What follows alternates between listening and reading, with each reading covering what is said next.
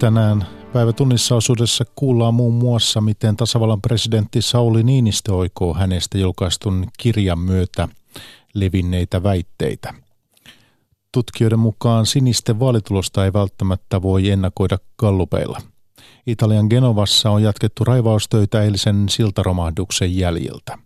Suomen maanviljelyksen ongelmiin etsitään ratkaisuja myös pidemmällä tähtäimellä. Kuulemme selvityshenkilö Reijo Karhisen ajatuksia – Näiden aiheiden lisäksi puhutaan Turkin talousongelmista. Päivätunnissa osuuden kokoa Mikko Jylhä. Hyvää iltaa.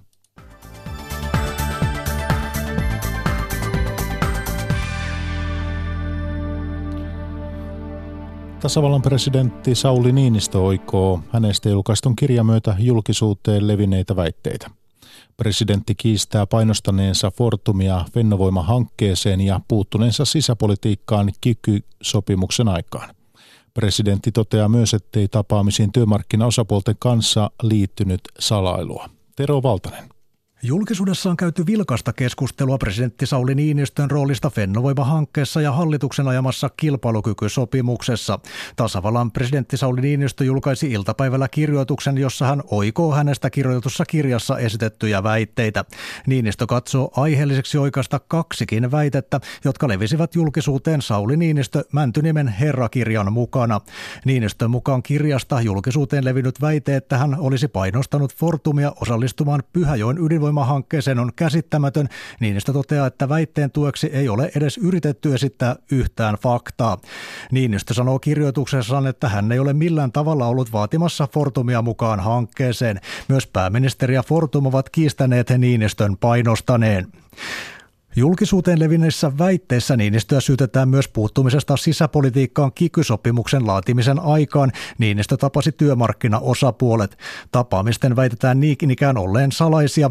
Niinistön mukaan osapuolet olivat toivoneet yhteisen keskustelutilaisuuden järjestämistä. Niinistö sanoo puhuneensa pääministeri Juha Sipilän kanssa ja kutsuneensa osapuolet Mäntyniemeen. Presidentin mukaan hänen päällimmäinen huolensa oli riitainen tunnelma, ei niinkään itse kilpailukykysopimus. Niinistö sanoo sanoo halunneensa korostaa heikkoa taloustilannetta. Presidentin mukaan minkäänlaista salamista tapaamisessa ei ollut, Niinistö sanoi tuonensa tilaisuudessa kertomansa viestin julki muutamaa viikkoa myöhemmin. Myös pääministeri Sipilä on todennut tapaamisen olleen hyvä idea. Tutkijoiden mukaan siniset voivat yllättää ensi kevään eduskuntavaaleissa. Sinisten kärkipoliitikot ovat tunnettuja henkilöitä ja he saivat viime vaaleissa isot äänisaalit. Vaalimenestyksen ratkaisee lopulta ehdokasasettelun onnistuminen. Pekka Kinnunen. Vuosi sitten perussuomalaisista irronneen sinisen tulevaisuuden kannatus jäi Ylen heinäkuun mittauksessa alle yhden prosentin. Taloustutkimuksen tutkimusjohtaja Tuomo Turja näkee sinisille kuitenkin vielä tulevaisuutta ensi kevään eduskuntavaaleissa. Sinisillä on tunnettuja ehdokkaita, ministereitä, valtakunnan politiikassa näkyviä ehdokkaita. Se voi auttaa heitä heitä saamaan huomattavasti paremman tuloksen, mitä tämänhetkiset puoluekannatuskallupit näyttää. Turja muistuttaa, että vaaleissa politiikka henkilöityy. Sinisellä tulevaisuudella on, on erittäin suuri henkilökohtaisia äänipotteja keränneitä poliitikkoja. Eli tota, jossain vaiheessa voi olla, että, että näille heidän entisille äänestäjilleen tulee mieleen, että heitä voisi äänestää nytkin. Parhaat mahdollisuudet sinisillä on Uudellamaalla. Tuomo Turja. Jos ajatellaan, että Timo Soini lähtisi mukaan, niin pelkästään Jussi Niinistö ja Timo Soini keräsi viime vaaleissa noin 40 000 ääntä Uudeltamaalta. Ja Uudellamaalla tarvitaan kansanedustajan saamiseen vaaliliitolta noin 13-15 000 äänestäjää. Eli se on täysin mahdollista, että sininen tulevaisuus saa, saa kansanedustajaa läpi Uudeltamaalta. Myös politiikan tutkija Jenni Karimäki arvioi ehdokasasettelun ratkaisevan sinisten tulevaisuuden. Karimäen mukaan tärkeää on, ketkä sinisten kansanedustajista lähtevät ehdolle. Kansanedustajat on aina, aina oli puolue mikä hyvänsä, niin, niin kansanedustajat on aina todella, todella merkittäviä ehdokkaita ja heillä on yleensä semmoista tunnettuutta joko ihan valtakunnan, valtakunnan tunnettuutta tai sitten vähintäänkin siellä omassa vaalipiirissään tunnettuutta. Niin, niin. Tutkija Karimäki muistuttaa, että vaaleissa äänestetään suoraan henkilöä eikä puolueen listaa varmasti saadaan kaikki, kaikki jännittää sinne vaaliillan illan loppuun saakka, että nähdään, että mihin, mihin se todellinen kannatus sitten asettuu. Italiassa Genovassa pelastustyöntekijät ovat etsineet elojääneitä eilisen siltaromahduksen jäljiltä. Iltapäivän mennessä kuolleita oli löytynyt 39 joukossa kolme ranskalaista sekä kolme lasta. Minna Pärssinen. Genovasta Ranskaan johtavan moottoritien silta romahti eilen Genovassa ja sen mukana putosi alas liki 40 autoa. Sillan kappaleita on raivattu vielä tänäänkin siinä toivossa, että niiden alta voi vielä löytyä eloonjääneitä. Urakan arvioidaan vievän vielä päiviä. Sono 400 vigili del fuoco al lavoro. Palomiesten tiedottaja Luka Kaari kertoi, että töissä on 400 työntekijää ja nyt keskitytään ensin tutkimaan alue mahdollisten henkijääneiden varalta ennen kuin maansiirtokoneet alkavat raivata betonia. Myös melkoisia ihmepelastumisia tapahtui. Esimerkiksi jalkapallon Serie A-joukkueen entinen maalivahti Davide Capello putosi sillan mukana alas 45 metriä ja säilyi hengissä. Poi ho avuto la fortuna che sono finito, non so neanche io dove, perché dopo ho rivisto la mia macchina. Capello kertoi, että vaikka auto meni murskaksi, hän ei menettänyt tajuntaansa ja kykeni kutsumaan palokuntaa auttamaan, minkä jälkeen hän soitti vielä perheelleenkin. Sillan kunnosta vastaava Atlantia-yhtiö menettää toimilupansa ja hallitus vaatii yhtiön johtajia eroamaan. Yritykseltä aiotaan periä jopa 150 miljoonan euron korvaukset. Atlantia kuitenkin sanoi, että sillan kuntoa oli valvottu tarkasti ja asianmukaisesti säännöllisin tutkimuksin. Se ei tarkoita, etteikö vuonna 1967 valmistuneen sillan rakennetta olisi arvosteltu. Sen purkamista oli tutkittu jo vuonna 2009, mutta päädytty sittenkin korjauksiin. Nytkin tekeillä oli 20 miljoonan euron tarjousurakka sillan vaijerien uusimiseksi, minkä lisäksi sillalla oli parhaillaan meneillään vähäisempiä huoltotöitä. Turkin liira vajoaa ja samaan imuun on joutunut myös maan yksivaltainen presidentti Recep Tayyip Erdogan. Turkin talous on hyvin riippuvainen Euroopasta, joten maan talouskriisin vaikutukset heijastuvat myös suuriin eurooppalaisiin pankkeihin. Ongelmien taustoista ja mittakaavasta kertovat meille toimittajat Tom Kankkunen Ylestä ja valuuttastrategi Sanna Kurronen puolestaan Nordeasta. Toimittajana Seija Vaaherkumpu. Turkin talous, sehän on ollut jo pitkään ylikuumentunut. Liiran arvo on laskenut alkuvuodesta 40 prosenttia suhteessa dollariin, mutta tämä alamäki on jatkunut kauan. Mikä on taustalla ja miksi kriisi puhkesi juuri nyt, Tom? Tässä on tosiaan, Turkin liira on, on devalvoitunut pitkään, siis se on ollut lähinnä sellainen turkkilainen perinne, että liira devalvoituu inflaation tahtiin. Ja, ja Turkissa inflaatio heittele, heittelehtii voimakkaasti. Muistan aikoinaan, kun asuin siellä, se oli yli 100 prosenttia, että siitä ollaan vielä kaukana. Mutta tämä akuutti tilanne liittyy kahteen asiaan. Presidentti Erdogan kävi, kävi toukokuussa niin sanotusti vakuuttamassa sijoittajia – Lontoossa ja hän piti omituisen puheenvuoron, jossa hän sanoi, että, että hän vastustaa koronnostoja ja se on, se on hyvin erikoinen tapa taistella inflaatiota vastaan laskemalla korkoja tai pitämällä korot alhaisina. Ja se, siitä se lähti tämä, tämä ensimmäinen selkeä lasku liikkeelle. Ja, ja sitten ihan viimeisen parin viikon aikana on, on kiistat Yhdysvaltain kanssa pahentaneet tätä tilannetta ja, ja kiistojen keskiössä on, on tällainen pidätetty yhdysvaltalaispastori Andrew Brunson, josta varmaan puhutaan mm. lisää myöhemmin, koska, koska se on ikään kuin se, se akuutti tilanne. Mutta toki tämä poliittinen, poliittisen ongelman taustalla on, on paljon todellista taloutta. Mennään politiikkaan kohta, mutta katsotaan tätä taloutta. Sanna Kurronen, miltä kuulostaa tämä, mitä Tom äsken sanoi, että, että miten Turkissa taistellaan talouden kanssa?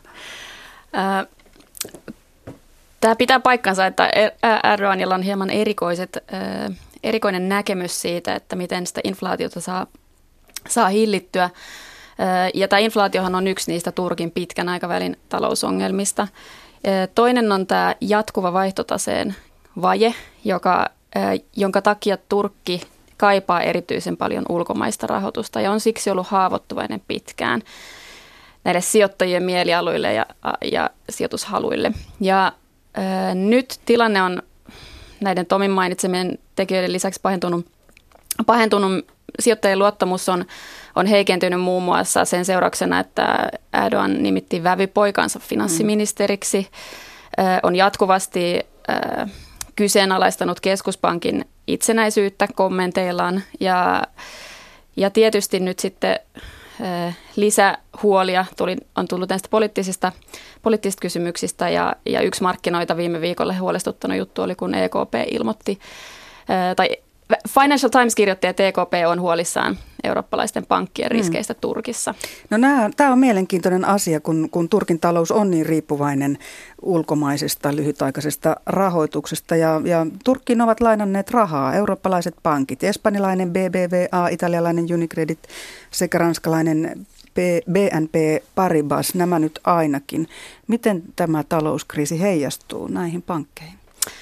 No inflaation on näin korkea ja valuutta, valuutta heikentynyt nopeasti ja noin kolmannes turkkilaisten yritysten lainoista on valuuttamääräisiä. Eli näiden lainojen takaisinmaksusta tulee erittäin vaikeaa näin heikon liiran, liiran myötä. Ja todennäköisesti sitten myös ö, Turkissa, turkkilaisilla pankeilla luottotappiot lisääntyy ö, ja, ja sitä kautta sitten pankkien pankkien toimintaedellytykset heikkenee ja, ja myös erityisesti espanjalainen BBVA, jolla on iso omistus turkkilaista pankista ja on tehnyt ison osan tuloksestaan Turkissa, niin, niin siellä on ehkä suurin, hmm. suurin riski sitten. Niin näinhän sitä sanotaan, että jos sinulla on lainaa miljoona, se on sinun ongelmasi, oma ongelmasi, mutta jos laina on sata miljoonaa, se alkaa olla pankin ongelma. Mitä tämä tarkoittaa, jos siellä alkaa eurooppalaiset pankit horjua? M- miten se sitten väreilee tai heijastuu laajemmin? No tämä kuitenkin on kohtalaisen pientä. Eli Turkki on vain noin prosentti maailman BKTstä. Jos mietitään, mietitään muuten pankkien altistusta, niin totta kai on tämmöisiä yksittäisiä pankkeja. varmaan on yksittäisiä yrityksiä, joilla nyt riskit on lisääntynyt, mutta koko järjestelmän tasolla niin tämä, tämä riskimäärä, jota arvioita, että se olisi jotain alle 200 miljardia euroa, mikä on se kokonaisriski pankeilla, eurooppalaisilla pankeilla Turkissa, niin, niin, niin se ei ole kuitenkaan, kuitenkaan niin järjestelmän kannalta liian iso. Mä luulen varmaan myös, että se, se tuhovoima kohdistuu ennen kaikkea sinne Turkin, Turkin sisälle ja, ja jotkut turkkilaiset yritykset, aika isoakin yrityksiä on jo, jo käynyt neuvotteluja pankkien kanssa näiden, näiden lainojen uudelleen järjestelyistä ja, ja sitten silloin on aika hermostunut tunnelma esimerkiksi rakennusfirmojen parissa, koska koska osa tätä, Turkillahan on ollut hirveä kova talouskasvu, ainakin lukujen valossa jotkut vähän kyseenalaistaa niitä lukuja, mutta, mutta siinä on ollut rakentaminen hyvin keskeisessä roolissa ja Erdogan rakastaa jättiläismäisiä rakennusprojekteja. Se on, se on aina siellä leikkaamassa näitä, näitä avajaisnaruja, nauhoja siellä eri paikoissa. Ja silloin muun muassa yksi sellainen aivan, aivan projekti, joka on tosi kiistelty. Bosporin salmi menee Istanbulin läpi ja silloin tosi kova laivaliikenne. Erdogan haluaisi käytännössä rakentaa uuden Bosporin salmen 40 kilometriä kaupungista, tai siis joitakin kymmeniä kilometriä kaupungista länteen. Ne on niin kuin miljardeja, miljardeja, miljardeja, joihin osittain turkkilaisia pankkeja on pakotettu mukaan. Mm suurisuuntaisia suunnitelmia. No, jos pikkusen zoomataan Suomeen, niin, niin tilastojen mukaan Suomen Turkin viennin arvo oli viime vuonna 743 miljoonaa euroa. Se on näistä miljardeista, kun puhutaan, niin aika vähän. Se on kuitenkin 1,2 prosenttia Suomen kokonaisviennistä. No nyt kun siellä sakkaa, jos näin sanotaan, niin mikä merkitys Turkin valuutan heikentymisellä on suomalaisille yrityksille? Sanna Kurronen Nordeasta. Kyllä ehdottomasti noin valtava heikentyminen vaikuttaa sitten siellä turkkilaisten asiakkaiden mahdollisuuksiin. Vähintäänkin äh, tehdä lisää, äh, lisää ostoksia suoma- suomalaisilta yrityksiltä, mutta myös tietysti niitä olemassa olevia ostovelkoja, niin, niin miten niitä saadaan maksettua, niin ehdottomasti aiheuttaa haasteita, mutta jälleen kerran yksittäisille yrityksille voi olla iso, isojakin, isojakin ongelmia, isoja haasteita, mutta, mutta se Suomen kokonaisviennissä, niin ei ole kuitenkaan. Millaisia yrityksiä Turkissa, suomalaisyrityksiä toimii? No, mulla ei ole hirveän tarkkaa kuvaa siitä, onko Tomilla parempaa tietoa, minkälaisia yrityksiä Turkissa on, että, että vientipuolella... Ke, keihin niin, tämä kolahtaa ikään kuin Suomessa? Vientipuolelta voin sanoa, että ihan perinteiset, niin mikä Suomessa muutenkin on vahvaa, eli metsäsektorin tuotteita viedään, koneita ja laitteita, nämä mm. perinteiset, perinteiset alat. Joo, mulla ei ole mielikuvaa siis sen jälkeen, kun, kun kun Telia, tai siis Telia Sonera silloin vetäytyi Turkissa käytännössä. Siis siellähän on ollut, Telialla on ollut omistusta Turkin suurimmassa matkapuhelinoperaattorissa ja ehkä jotain siitä on jäljellä, mutta sekin, se, se, se tietysti ei ole semmoisena teollisena toimintana, eikä Teliakaan taida vissi olla suomalainen yrityskään enää, mm. että, että Suomi, suomalaisilla käsittääkseni ei ole siellä mitään, isoa, mitään isoja tuotantoinvestointeja. Suomalaiset on ollut mukana siellä kaapeli, kaapelivalmistuksessa ja, ja jossain määrin paperiteollisuudessakin, mutta, mutta mulla ei tule siis yksittäisiä yrityksiä mm. myöskään mieleen. Eli emme rakenna näitä Turkin suurisuuntaisia rakennushankkeita? Ei, ne on kyllä aika pitkälle kansallisissa käsissä. Okay. No, puhutaan... Ja mielellään semmoisia, jotka on kamuja keskenään, keskenään ja Erdoganin kanssa kamuja nämä rakennusyritykset. Aivan. No Erdogan johtaa Turkkia varsin itsevaltaisesti ja kesäkuussa hän läpäisi testin, joka ehkä hänelle niin kuin tuli tästä talouden epävakaudesta ja, ja hän on koonnut itselleen yksinvaltian tavoin valtaa. Mikä vaikutus talouskriisillä on Erdoganin asema? Miten arvioit, Tom? Erdogan ja, ja oikeus- ja kehityspuoluehan tuli valtaan 2002 ja Erdogan ei heti silloin päässyt parlamenttiin, koska hänellä oli vankeustuomio. Hän oli lukenut yhden sopimattoman runon, josta sitten joutui lyhyeksi aikaa vankilaan. No, mutta ne tulivat kuitenkin silloin valtaan ja tulivat nimenomaan tämmöisen taloudellisen pätevyyden merkkeinä, tai siitä tuli semmoinen, he olivat taloudellisesti päteviä, koska, koska tätä valtaannousu edelsi vähän samantyyppinen kriisi kuin tämä, tämä nyt käsillä oleva, ei, ei voi suoraan verrata, mutta talous oli, oli todella syvässä kriisissä ja liira putosi. Niin se on tietysti vähän kohtalon ivaa, että, että nyt Erdogan on, on, on tässä tilanteessa. Ja kyllä, kyllä se tietysti heiluttaa häntä, mutta samalla hän on, on tehnyt tästä tällaisen kansallisen taistelun. Ja hän puhuu sodasta, hän puhuu Turkin ulkomaalaisista vihollisista ja sisäisistä vihollisista. Niin, niin hän on saanut kyllä nämä peruskannattajansa tässä vaiheessa – taakseen. Nythän tämä, tämä valuutta romahdus, sehän näkyy tietysti vähän ajan kuluttua niin kuin inflaatiomuodossa, että jos nyt on joku, joku on sanonut minulle, että itse asiassa tosiasialla inflaatio alkaa jossain 20 prosentin paikkeilla, vaikka se virallinen on vähän päälle 15, niin niin se on selvää, että kyllä se saattaa nakertaistukea, mutta hän saa, jos hän saa tämän niin kuin siirrettyä tällaiseksi ulkomaalaiseksi hyökkäyksessä Turkkia vastaan, eikä, eikä niin, että se on tulos edesvastuuttomasta talouspolitiikasta, niin kyllähän saattaa tästä tästä selvitä. Mutta mm. Turkki on niin syvästi jakautunut, siis, siis on Erdoganin vastustajat ja kannattajat ja se on aika, aika, aika puolet ja puolet. Voiko sanoa, että, että Erdogan tällä tavoin ikään kuin sumuttaa kansalaisia? Hän, hän hakee vihollista ulkomailta. Joo, se, mutta sehän on hyvin, hyvin normaali toimintakeino ehkä vielä tämmöisten yksinvaltaisten johtajien kohdalla, että aina, ainahan ikävät ongelmat tulevat ulkoa ja, ja on, on vehkeilyä. Ja hänellä on ollut semmoisia aivan omituisia puheita, että Istanbulin liepeille rakennetaan valtava uusi lentokenttä, joka on tarpeen niin, niin sekin on, että, että eurooppalaiset ja amerikkalaiset vastustavat Turkia, koska ovat kateellisia tästä uudesta mm. lentokentästä. Ja hän haluaa luoda tällaista. Ja kyllä se joihinkin uppoaa ja, ja joihinkin ei. Mm. Et, et kyllä hän, hän sumuttaa, joo. No sukset on tukevasti ristissä Yhdysvaltojen suuntaan ja tämmöistä kauppasotaisaa uhoa on ilmassa. Erdogan sanoi eilen, että Turkki aikoo boikotoida amerikkalaisia elektroniikkatuotteita ja, ja presidentti Trump taas päätti viime viikolla kaksinkertaistaa tulkilta, Turkilta perittävät teräksen ja alumiinin tullimaksut. Mitä, mikä kuvio tämä on? Mikä sen merkitys on? Silloin ennen kaikkea ollut nyt tässä vaiheessa lähinnä tämmöinen psykologinen merkitys ja, ja Yhdysvallat ilmoitti, se ensimmäinen laukaus oli se, että Yhdysvallat ilmoitti jäädyttävänsä kahden turkkilaisministerin omaisuuden.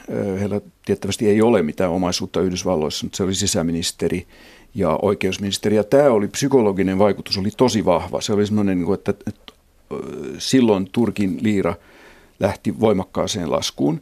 Ja, ja nämä, nämä on toistaiseksi vähän tämmöisiä alku, alkusoittoa. Nyt on, on tänä aamuna väitetty Turkissa ja, ja viitattu yhdysvaltalaislähteisiin, että lisää, lisää pakotteita olisi luvassa mm, mahdollisesti lähipäivinä, ellei tämä ongelma, joka liittyy tähän pastori Andrew mm. Brunsoniin ratkaista. Ja mahdollisesti yksi kohde olisi Turkish Airlines, joka on, on Turkille tärkeä yritys ja myös imagollisesti tosi tärkeä yritys. Yritys, joka on vähän marssinut hallituksen mukana, että kun hallitus on pyrkinyt avautumaan esimerkiksi Afrikkaan, niin, niin Turkish Airlines on ollut mukana avaamassa lentoreittejä sinne. Mm. Niin, niin tämä, tämä psykologinen sota jatkuu, että mä en tiedä, nyt Turkki tänä aamuna ilmoitti myös tulleista tai, tai lisäveroista joillekin yhdysvaltalaistuotteille, kuten esimerkiksi amerikkalaisille autoille. Mm-hmm. Mutta katsoo liikennettä Istanbulissa, ei siellä kauheasti amerikkalaisia autoja olekaan. No puhutaan tämä Andrew Branson Joo. ja sitten puhutaan vähän markkinoista ja markkinoiden reaktioista. Eli, eli tässä taustalla on kiristyneet suhteet ja Yhdysvaltain vaatimukset Turkissa vangitun amerikkalaispastorin Andrew Bransonin vapauttamisesta. Miksi tämä asia on keskiössä? Tämä osio on keskiössä koska Yhdysvallat on nostanut se sinne keskiöön, mutta koko tämä tarina on hyvin erikoinen. Siis Andrew Brunson on 50-vuotias pastori, joka on asunut tuolla Ismirissä Turkin länsirannikolla 90-luvun puolivälistä lähtien pitänyt pientä seurakuntaa siellä. Usein tämmöiset kristityt pastorit pidetään vähän epä, epämääräisinä Turkissa, onko ne jotain lähetyssaarnaa ja mitä ne on, mutta siellä hän on saanut olla. Lokakuussa 2016 hänet otettiin kiinni aika, aika yllättäen siis tämän valankaappausyrityksen jälkimainingeissa.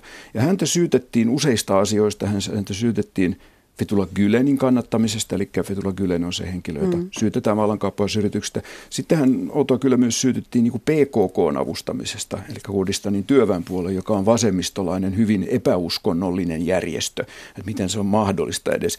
Ja sitten hän, tämmöinen syytteet on tämmöinen sillisalaatti, niin kuin syytteet yleensä Turkissa onko, on, tästä on kyllä se mielikuva, että ei tässä ole mitään perusteita. Turkilla oli ehkä joku ajatus, että hän olisi hyödyllinen. Ja häntä on esimerkiksi käsittääkseni yritetty vaihtaa turkkilaiseen mm, ison valtionpankin varapääjohtajan, joka on vangittuna Yhdysvalloissa. Tosin hänet vangittiin vasta, vasta viime vuonna. Mutta mut hänet on nostettu Yhdysvalloissa, niin kuin valkoisessa taloissa on, on aika voimakas tämmöinen kristitty mm. tuuli käynnissä, tai on aika vahvoja tämmöisiä kristittyjä hahmoja, kuten varapresidentti Pence, niin tämä on, hänet on nostettu tämmöisessä hahmoksi, että hänet pitää vapauttaa.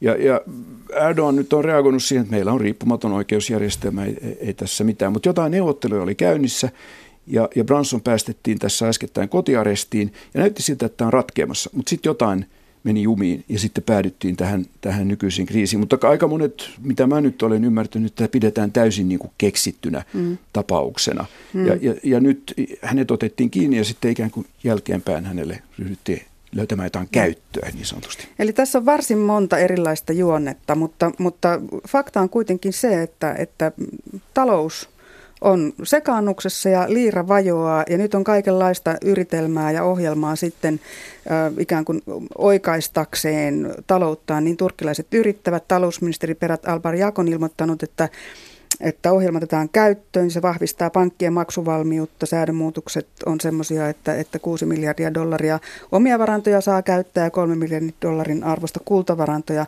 Sanna Kuronen Nordeasta, miten sinä arvioit, että, että mitä markkinoilla tapahtuu? Mitä markkinat reagoivat Turkin ohjelmaan ja tähän koko sekaannukseen? No markkinat on reagoinut hyvin voimakkaasti viime viikolla ja, ja maanantaina, mutta nyt on pikkasen tultu takaisin siitä pahim, pahimmasta paniikista, eli tilanne on vähän rauhoittunut, mutta ehkä ei niinkään vielä Turkin toimien takia. Eli siellä ei kuitenkaan vielä ei markkinoilla ainakaan sijoittajat ei näe, että, että näitä ongelmia oikeastaan mitään näistä ongelmista olisi ratkaistu. Eli keskuspankin uskottavuus pitää palauttaa, jotta inflaatio saadaan kuriin, sopia Yhdysvaltojen kanssa ja sitten pidemmällä aikavälillä ehkä pyrkiä pois tästä kulutukseen ja rakentamiseen keskittyvästä kasvumallista. Ja kaikki tämä on vielä auki tämä Turkin keskuspankki on ikään kuin Erdoganin kämmenellä. Siltä, si, valitet, valitettavasti näin. Miten se pitäisi toimia, jotta sillä olisi vaikutus? Öö, Turkin keskuspankin käytännössä pitää nostaa voimakkaasti korkoja, kun, kun inflaatio kiihtyy. Ja tämä on just tämä, mitä Erdogan sanoi, että, että nimenomaan korkojen nostaminen kiihdyttäisi inflaatioilla. Tai eli siinä on hyvä, hyvin syvä ristiriita mm. nyt.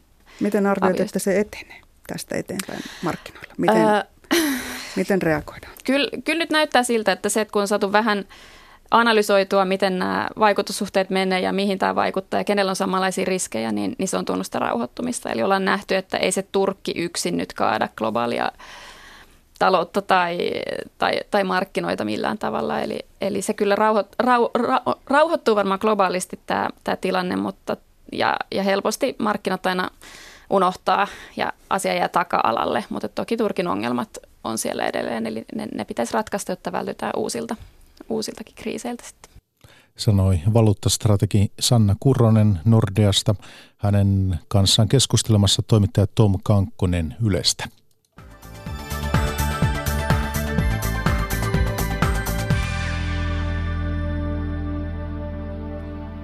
Jatketaan aiheissa eteenpäin tässä päivätunnissa osuudessa. Jopa puolet lääketieteen nimissä tehtävistä toimenpiteistä saattaa olla täysin turhia, sanoo Helsingin yliopiston professori Teppo Järvinen. Ylidiagnosointi voi tulla kalliiksi niin potilaille kuin yhteiskunnallekin. Järvisen mukaan ilmiön taustalla on paitsi kaupalliset intressit, myös ihmisten kasvava halu elää ikuisesti terveenä. Joku tyypillinen voisi olla se, että, että, että syöpäseulonnat, osa meidän syöpäseulonnasta, itse asiassa aika hyvin suuri osa on niin kuin kriittisen analyysin jälkeen niin aika, vähintään aika kyseenalaista. Toinen voisi olla ää, aikaisemmin paljon käytetyt leikkaustoimenpiteet. Suomestakin on tehty tutkimusta, että umpilisäkkeet voi olla jopa 80 prosenttia niistä umpilisäkkeistä, jotka nyt hoidetaan leikkaamalla, ne voisi hoitaa antibiootilla tai saattaa olla jopa ihan ilman antibioottia. Tai polvi, kipua, lonk- äh, olkapääkipua on hoidettu hyvin paljon erilaisilla tähystyskirurgisilla leikkauksilla. Suurin osa tästäkin näyttää olevan ylidiagnostiikkaa tai ylihoitoa. Sanoi professori Teppo Järvinen. Helsingissä alkoi tänään aihetta käsittelevä symposiumi. Tupakkaveroa aiotaan nostaa, mutta sähkösavukkeissa käytettävien nesteiden verotus ei muutu.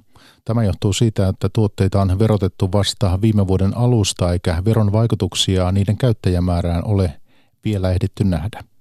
Sähkösavukkeista ei muutenkaan ole niin paljon tietoa kuin ehkä tarvittaisiin. Elina Äijö. Sähkötupakka saapui Suomeen kymmenisen vuotta sitten.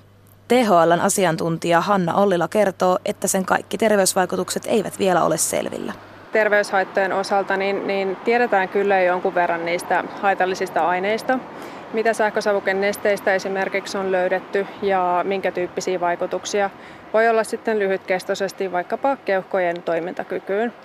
Mutta sitten sen tyyppinen tieto, että, että mitä seuraa sitten pitkäaikaisesta käytöstä, niin siitä ei vielä, vielä tiedetä. Kymmenen vuotta sitten nikotiininesteet oli luokiteltu Suomessa lääkevalmisteiksi. Hieman myöhemmin tuotteet siirtyivät tupakkalain piiriin ja vuoden 2016 lakiuudistus toi sähkösavukkeet kauppoihin. Kuten muitakaan tupakkatuotteita, sähkösavukkeita ja niissä höyrytettäviä nesteitä ei saa mainostaa. Sähkösavukkeiden tukkukauppa Suomen tuontiliike Oyn toimitusjohtaja Mikko Nyrhinen kertoo, että tieto kulkee käyttäjältä toiselle. Tällä hetkellä valtaosa käyttäjistä on nuoria aikuisia miehiä ja ovat tosi verkostuneita, eli puskaradio heidän keskuudessaan on ollut erittäin suunta, suurta, eli jos tuotteet on johonkin myyntipaikkaan mennyt, niin hyvin nopeasti tieto siitä on levinnyt. Höyryttely on suositumpaa miesten kuin naisten keskuudessa. Erityisesti nuoret pojat ovat löytäneet sähkötupakan. 18-vuotiaista pojista joka toinen on kokeillut sähkösavukkeita.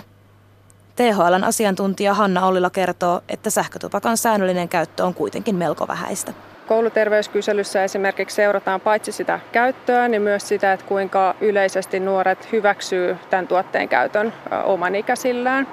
Ja jos sitä mittaria verrataan sitten vaikka nuuskaamisen hyväksyntään tai tupakoinnin hyväksyntään, niin silloin tämä sähkösavuke on nuorilla se kaikista hyväksytyin tuote. Tupakkalakiin on asetettu tavoite, että Suomi olisi savuton ja nikotiiniton vuoteen 2030 mennessä. Jotta siinä onnistutaan, sähkösavukkeiden käyttäjämäärä ei saisi kasvaa ja nuuskan ja perinteisen tupakan suosion pitäisi kääntyä laskuun. Tällä hetkellä alle prosentti aikuisväestöstä käyttää nikotiinipitoisia sähkösavukkeita päivittäin. Maatilojen ahdinko näkyy akuuttina rahapulana. Välitä viljelijästä projektin Pohjois-Suomen työntekijä Eija Tammela sanoi, että maatiloilla ei ole esimerkiksi omaa rehua riittävästi, mutta ei myöskään varaa ostaa sitä muualta ikävä kyllä sitten rehu, ne joilla sitä on, niin osaavat hinnoitella sen nyt hyvin, että nyt on myyjän markkinat siinä suhteessa. Ja myöskin se, niin se että lehmärievut on kärsineet tästä kuumuudesta niin julmetun paljon, että ei ne ole jaksaneet lypsästää maitoa sillä tavalla kuin ennen tai normaalisti. Eli se niin kuin sen rahavirtoihin vaikuttaa niin kuin monella eri tavalla, puhumattakaan siitä isäntien ja emäntien sitten jaksamisista. Maatalouden selvityshenkilön Reijo Karhisen mukaan viljelijät tarvitsevat lisää neuvotteluvoimaa elintarvikemarkkinoilla. Hallitus on nimittänyt OP-ryhmän entisen pääjohtajan vuorineuvos Reijo Karhisen pohtimaan, miten maatalouden yrittäjätuloa kasvatetaan 500 miljoonaa euroa tulevaisuudessa. Karhinen kertoo seuranneensa maataloutta läheltä 40-vuotisen pankkiuransa aikana ei tämän 40 vuoden aikana koskaan ole ollut näin paha tilannetta, niin kuin nyt. Tässä on tietysti paljon ollut huonoa tuuria, on nämä, nämä kesät ovat olleet sellaisia, niin kuin tiedämme, mutta myöskin se, että jo 10-15 vuotta tämä peruskannattavuus on mennyt niin kuin vähitellen koko ajan vaan huonommaksi ja huonommaksi ja, ja, ja, ja, ja sillä tavalla Viesti on selvää, että kyllä siis näin ei voi jatkua. Luonnonvarakeskus arvioi, että 1100 lypsykarjatilaa lopettaa parin vuoden sisällä ja kaikkiaan joka kolmas maatila panee rukkaset naulaan vuoteen 2025 mennessä kannattavuusongelmien vuoksi. Reijo Karhisen mukaan tärkeintä on taata niiden tilojen tulevaisuus, jotka vielä toimivat kannattavasti. Lypsykarjasta tai koko maanviljelystä luopuvien kohdalla taas täytyy miettiä, mistä toimeentulo löytyy tulevaisuudessa, Karhinen sanoo. Voi olla niin tämä, tämä tuotannon määrä, mikä meillä Suomessa on, niin se on ehkä meidän niin kulutuksen nähden liian suuri. Mutta miten, mikä on se hallittu rakennemuutos, jotta näille lopettaville tulisi uusi, vielä parempi elämä jossakin muulla osa-alueella? Tosiasia on vaan se, että meidän pitää hyväksyä se niin faktojen perusteella, että meillä, meillä siis tämä tuotantoa on ihan, ihan riittävästi, niin kuin, ehkä vähän ylikin. Selvityshenkilö Reijo Karhinen ei halua ottaa kantaa vaatimuksiin tuottajahintojen nostamisesta. Hän sanoo, ettei suostu toimimaan tuloneuvottelijana, mutta arvostelee alan vastakkainasettelua. Tämä ilmapiiri, mikä tässä kokonaisruokaketjussa on, siis tuottajat, teollisuus, kauppa, niin eihän tämä mikään hyvä ole. Että kyllä tätä keskusteluilmapiiriä on saatava parannettua, koska tähän on niin yhteinen asia menen alkuun saakka pidä tästä vastakkainasettelussa, mikä, mikä tällä hetkellä vallitsee. Ja, ja, mutta se, että ei, ei tosiaan mä en ulkopuolisena tule niin kuin miksikään tuloneuvottelijaksi, vaan kyllä näiden osapuolten pitää pystyä ratkaisemaan. Pitää pystyä rakenteita kehittämään sillä tavalla, että tuottajilla on riittävästi myöskin neuvotteluvoimaa. Siitähän tässä on nyt sitten kysymys. Toimittajat tuossa edellä Johanna Östman ja Marki Talasalmi.